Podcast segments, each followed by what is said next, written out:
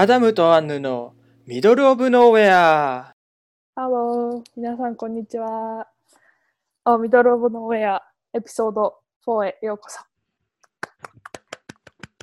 こんにちは、アンヌです。アダムです。よろしくお願いします。ます。さて、最近暑くなってきてるみたいみたいですが、皆さん、体調はどうでしょうか？私は少し風邪気味なので、皆さんは体調に気をつけてください。ということで、早速本題に入っていこうと思うんですが、今日は、えっと、リテラシー、教養について少し話そうかなというふうに思います。イエおー。イ えーいえー教養でというとまあ分かるようで分からないみたいなところもある人も多いんじゃないかなと思うんですけどもちろん教養と一言に言っても日本とアメリカで、まあ、 definition どういうその、えっと、ことを示しているかっていうところも違うと思うしまあその教養がどのようにその、ね、教育学校とかに取り入れられているかとかそういうことも違うと思うのでそういうことについて少し今日は喋ろうかなと思います。はい。あの、多分、その今これまで聞いて、ちょっと教養ってもしかしてジェネラルエデュケーションっていうのと、じゃあリテラシーっていうのと今2つ単語が出たけど、何が違うのって思ってる人もいると思うんで、なんかまずそこから話してもいいかなと。うん、確かにやっぱりそのアメリカの大学で、えっと、その単位を取るのに general education っていう枠に値する授業っていうのが決まっててそこからあの、まあ、もちろんその major によって学部によって違いはあっても、うんある程度、えっと、みんな一律同じようなあのカテゴリーから同じような数の授業を取らなきゃいけないっていうのが決まっているよね。うんうん、そうですね。あの、うん、日本ではなんか教養科目ってあんまりその大学であんまりこうやるっていうイメージがないですけど、アメリカはその学部をあんまりこう決めて入らないので、最初の2年間は基本的にいろんな学問をこう包括的にというか、あのいこう渡り歩きながらいろんなことを勉強する。で、それがその教養っていうものになっていくんだけど、そそれがその、なんていうのかな、こう、 general education っていうと、その全体的に教育しようみたいな、なんかそういう言葉としてあると思ってて、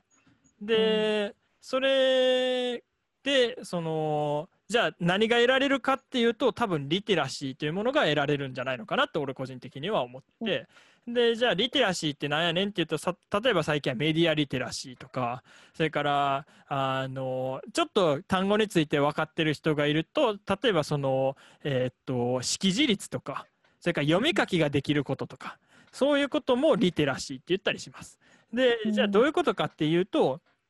そのことについてどれぐらい知ってるのか、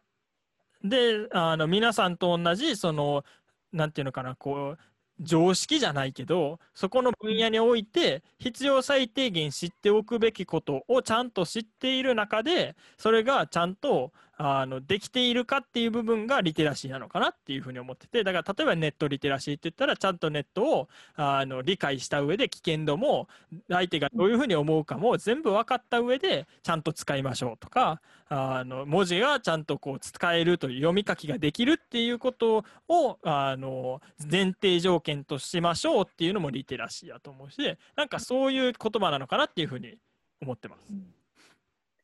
まあじゃあまあ少しまとめればそのジェラ general education とかに、えー、と日本の大学でいう一般教養と呼ばれる授業はそのリテラシー教養を身につけるためにある授業ってことだよね。はい。でえっとまあその教養っていうのがどういうことかリテラシーっていうのがどういうことかっていうところをまあ言えば結局はそのえっとまあトピックだったりについてある程度まああの必要最低限の、えー知識だったりあのまあモラルとは道徳とは少し違うけどあの、まあ、常識 common knowledge だったりとかあのどういうことをまず知っておけばこれから、えっと、いろんな分野であの、まあ、そういう、ね、ベースを基礎をちゃんと固められるかっていう意味であの受ける授業がやっぱり一般教養だったりその general education と呼ばれる授業だったりすると思うんだけど、うん、どうしても日本だとそのさっきアダムが言ってくれたみたいにあの学部を選んで学部を受験するっていう感覚があるからあの学部に入ったら、えっと、最初の,、まあ、そのもちろん大学によっていろいろ違うと思うんだけど大体カリキュラムだと最初の1年間が一般教養にとてもフォーカスする時期でその後は結構その学部に特化した授業をやるっていうところが、まあ、あのすごく、ね、あの大まかに言えばそういう感じ。かなって思うけどアメリカだと結構あのもちろん1年生の時からあの一般教養は取るんだけど一般教養を取り続ける期間が長いと言えばいいのかな。その専門的なこととその一般教養、まあ、専門的というかその自分のメジャーのことと、えっと、一般教養の授業を結構並行して取るようなイメージが私にはあって、そのどっちかををそのやってからどっちかに行くというよりかはあの、まあ、並行してそのそれぞれの時期に見合っただからなんか一般教養のレベルの高いところも後の方の学年でやるようなそういうイメージが少しあってで,、うん、でもその日本で小学校とかその中学校とかでその道徳の授業とかって、まあ、あったりとかするところもあるけど、うん。あのアメリカはそういう道徳の授業とかいうところをが決まって時間が設けられていることはなくてでまあ、そういうまあ常識とかその、まあね、あと総合の授業とかいうのも 日本であったりとかするけどアメリカでは全然そういうのもないんだけどその代わりにやっぱりその授業であの、うん、そういう、まあ、一般教養だったりとかっていうところをあの補うためにいろんな考えをその、ね、ディスカッションしたりだとかそういうところも含めて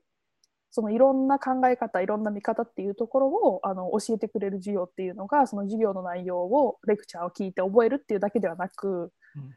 あるかなっていうのは私の印象としてすごく感じるところだと思うんだけど確かに。そのなんかあのそもそもさっきのその日本型とまあちょっとこう、えっと、アメリカであったりとかっていう欧米型っていうものを分けた時にそのやっぱり文化がすごい違うなって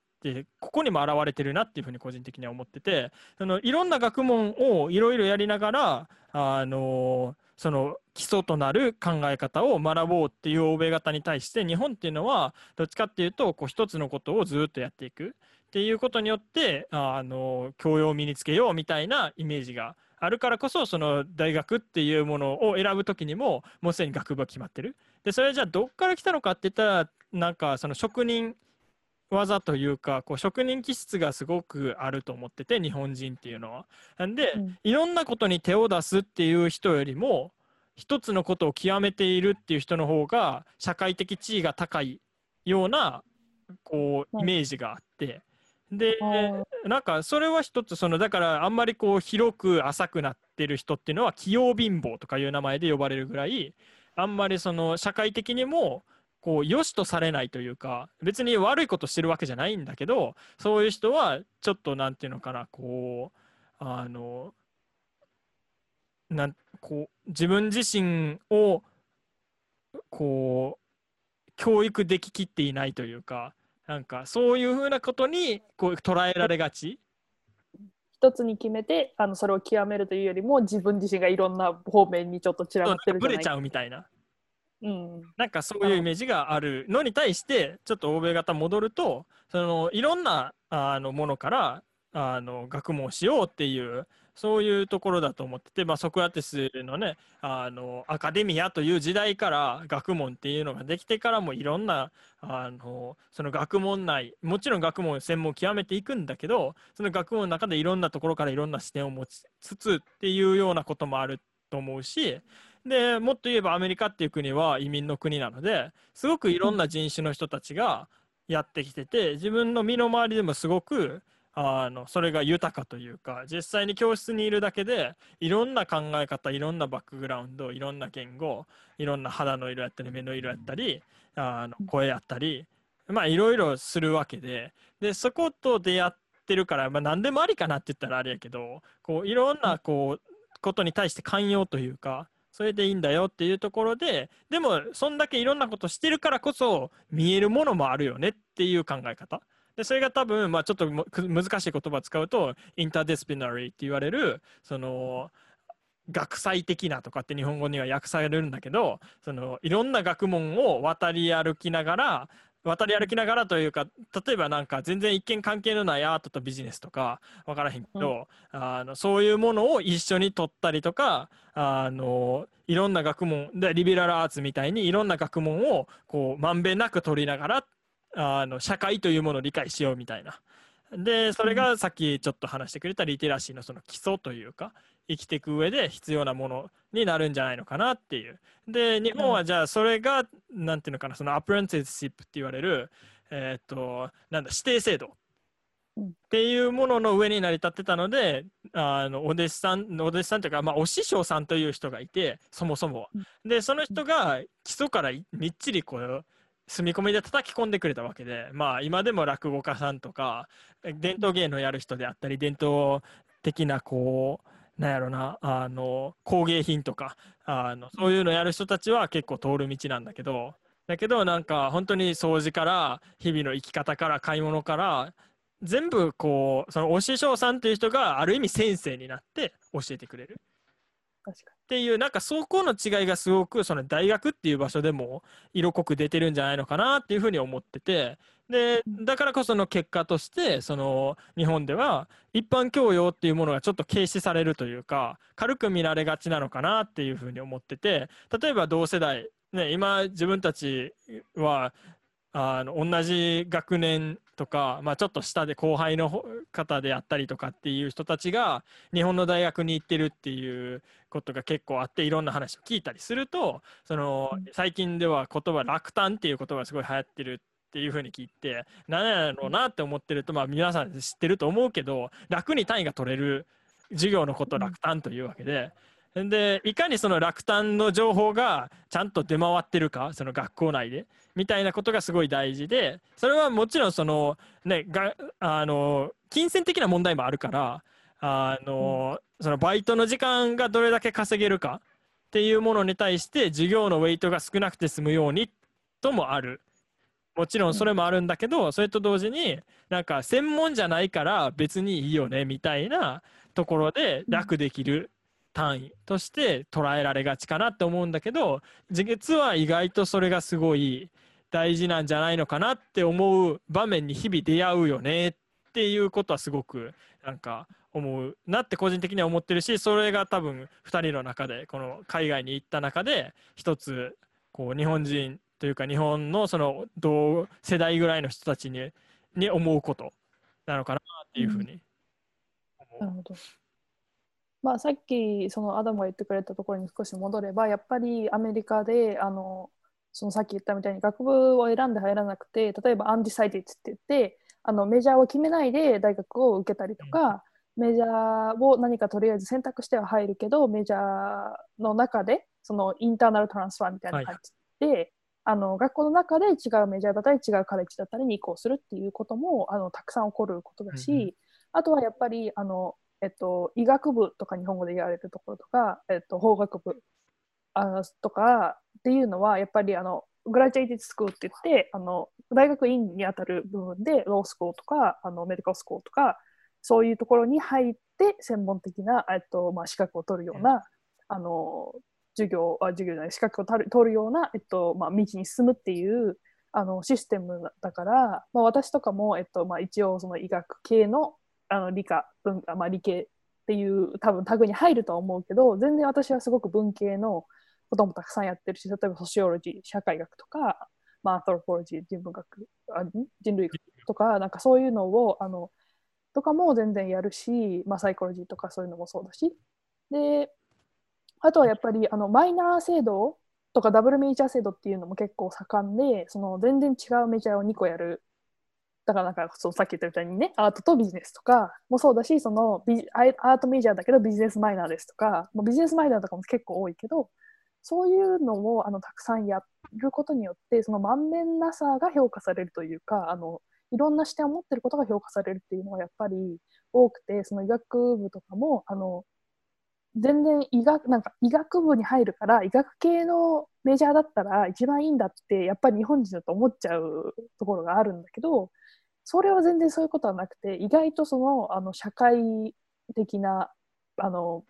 メジャーだったりとかその文系、まあ、いわゆる文系と言われるメジャーだったりとかっていうのから医学部に入る人とかは結構それはそれで評価されるっていうふうにやっぱり言われててあとなんか芸術からも結構医学部を受ける人が多いっていう話も聞く。ミュージックであったり、アートであったり。そうなんだよだからそういう部分にもやっぱりそういうのなんだろう何が文化的に歴史的にあの良しとされてきたかとかあの、まあね、役に立つとされてきたかっていうところがあの、ね、そんなことを考えもしないで生きてるかもしれないけど、現れてるんだなっていうのはよく考えてみればやっぱり分かることでもちろんどっちがいいか悪いかっていうのはまた別の議論になると思うんだけど、まあ、そういう違いがあるっていうのは全然言えると思うし。でなんか時代もちょっとこう、いろんなこう多様性を認めようみたいな時代に多分そのもちろんその欧米でもあのそういう風潮が大きくなってるけど日本国内でも大きくなってきているのかなっていうふうにあの思っててだからその、ね、結局日本国内ってすごく単一民族なので例えば今すごいホットな話題で言うとブラック・リブス・マターって言われるような活動をもう例えば日本国内でも大きな都市ではそういうデモが起こったりしててでで彼らはその黒人の人権を追って叫びながらこうプラカードを持って更新してるわけで、ただなんかそのまあ実際にねそこに俺自身が足を運んだわけではないのでどれぐらいの人がどう思っているのかっていうのは分かんないけど例えば自分がそういう人たちにすごくあのそのツイッターでフォローしてる界隈が結構近しいのでそうすると自分行ってきましたとかあのこんな活動をしてるんで行ってきましたとかいう人がツイッターのタイムライン上にすごい溢れるわけで。ででもその人たちの普段のそのツイートとか言動行動とかを見ているとその実際に日本国内にもそういう差別があったりとかするんだよっていうことに気づかないまんまあの、分かりやすいそういうところにこう言っているというかじゃあ日本国内で例えばあの在留届がある人とかそれからまあねもちろんそのハーフであったりあの完全に向こうの地なんだけど日本で生まれ育って向こうの言語を喋れなかったりとか日本のパスポート持ってたりとかするけど見た目だけでそれこそねすごく単一民族やから見た目だけですごく分かりやすく日本人って分かるわけでで多くの人が多分共感すると思うんだけどこれ中国人とか韓国人とかを見てもなんとなく違いが分かってしまうぐらいなんか違う。その同じアジア圏で同じような顔してても分かってしまうぐらいその社会っていうもの自体が日本人っていうもんでできててそうなるとね、韓国の2世さんとか3世さんとかもちろんそうだしあのもっともっとこうトルコの人たちであったりあの東南アジアの人たちであったりっていう人たちも暮らしてて日本では。あとベトナムの人とかも結構暮らしてるんだけど彼らはその実際に日本国内にいてすごくあの差別的なあのこう生活を送っているんだけどそれですら気づかないというかあまりにもその身近でないっていうようなこともなんか一つその個人的にはその実際にじゃ社会で生きていく上でのリテラシーっていう意味ではなんかあのまあ経験値が足りないから仕方がないといえばそうなのかもしれないけどなんか海外に出て本当に何でもありというかなんかそれがだからこそ見えてきたその日本国内でのそういうこうインニクオリティっていうのかなこう不平等性っていうの？みたいなものがあってそれが見えずにあの海外の不平等性は違うんじゃないかって言ってる人たちにちょっとあの日本にもあるんだよって言いたい時は結構あったりする。なるほどなるほど。まあねこの話題は結構喋り始めたら いろいろし構成がいくかないくのかなと思うので、まあ、この辺であのまとめようかなと思うんだけど、まあ、やっぱりねこれからそのなんだろう、えっと、多様性ダイバーシティとかあのそのね BLM とかのこともあの喋っていければいいかなってこれからのエピソードで思うんだけどやっぱりまず一つにはその教養っていうところがあのどうしてもあの、まあ、文化によってとか歴史によって教養というもののその、まあ、重きの置かれ方だったり何を教養とするかだったりそれをあのどれぐらい、えっと、教育だったりっていうところにあの、ま、混ぜ込んでくるかっていうのが違うっていうところがやっぱり私たちが海外に行くことによってとても感じた部分の一つであるしそしてどうしてもやっぱりその教養をそれがどんな国の人であっても教養を持ってあの教養を学んであの生活していくってことはさっきそのアダムが言ってくれた一番重要なところは結局その問題に気づくかどうか。周りにあるあのことに対して、まあ、疑問を持ったりとか改善できるんじゃないかっていうことを思ったりとかするっていうところがあのよりうまくできるようになるためにはその教養だったりっていうのがやっぱりすごく大事になってきてそれがあることでその視点を自分の中で一度あの自分の中に入れ込むことによって新しいことに気づいたりとかそういう問題に気づいたりとかあのこういうところ変えればいいんじゃないかって思ったりとかっていうことににつながるからそれがやっぱりどうしてもその変化だったりあの発展の第一歩になるからそういうところに気づけるっていうところがやっぱり教養の一番大事ななぜ教養を学ぶかっていうところにつながってくるかなっていうふうに、うん、すごくそれは別に日本とかアメリカとか全然関係なく思うことかなって思ってて、うん、確かにだからまあこれからそういうところも含めてまあ、私たちがその海外に行くことによってまあね、もちろん海外に行って日本を離れたから気づける日本の良さだったり悪さだったりっていうのもあるし海外の良さ悪さもあるし